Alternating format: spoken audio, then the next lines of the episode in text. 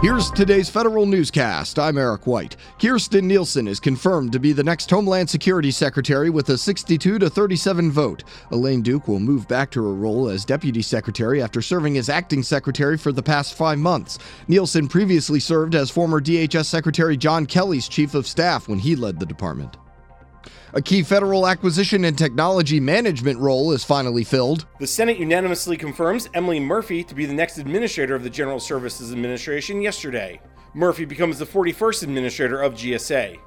She says her priorities include reducing duplication within GSA's internal processes and across government, generating more competition at the contract and task order levels, and increasing agency transparency. Murphy has been serving as senior advisor to acting administrator Tim Horne since January. I'm Jason Miller. This year's annual Best Places to Work rankings show a few surprises among the familiar faces at the top and bottom. NASA, once again, is the number one large agency. It managed to improve its employee engagement score by over two points. The Homeland Security Department is still ranked last, but did improve by over six points this year.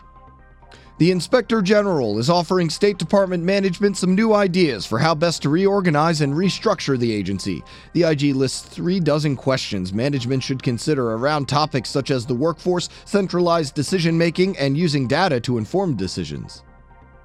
Hardworking FEMA employees might have to give back some of their overtime pay. More now from Tom Temin in today's management report. Strange as it sounds, the extended hurricane and wildfire season has caused some employees to work beyond their statutory limit of premium pay. Bloomberg reports the law lets agencies take back excess pay by deducting it from future paychecks. The agency says it's forced legally to take that step. Last month, FEMA told employees they might be ordered to keep working without further compensation.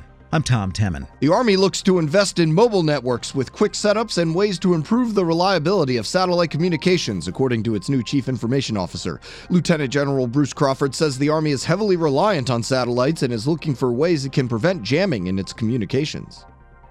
The Army also wants to take people with cyber expertise and turn them into military officers within a matter of weeks. Federal News Radio's Jared Serbu has more. The Army says it's now accepting applications for its first cadre of direct commissioned cyber officers. It's modeled after the commissioning programs the military uses for some other specialties like doctors, chaplains, and lawyers. Civilians with the cyber skills the Army is looking for will be fast tracked. Officials say they can become officers with as little as 16 weeks of military training. But the Army's also taking a cautious approach with the new program program. For now, it only intends to use it to commission about five new officers per year. Jared Serbu, Federal News Radio. An analysis by the Defense Department's Inspector General reveals a troubling lack of oversight. The new report finds the military services did not consistently turn over fingerprint cards and final disposition reports of military members convicted of crimes to the FBI between 2015 and 2017.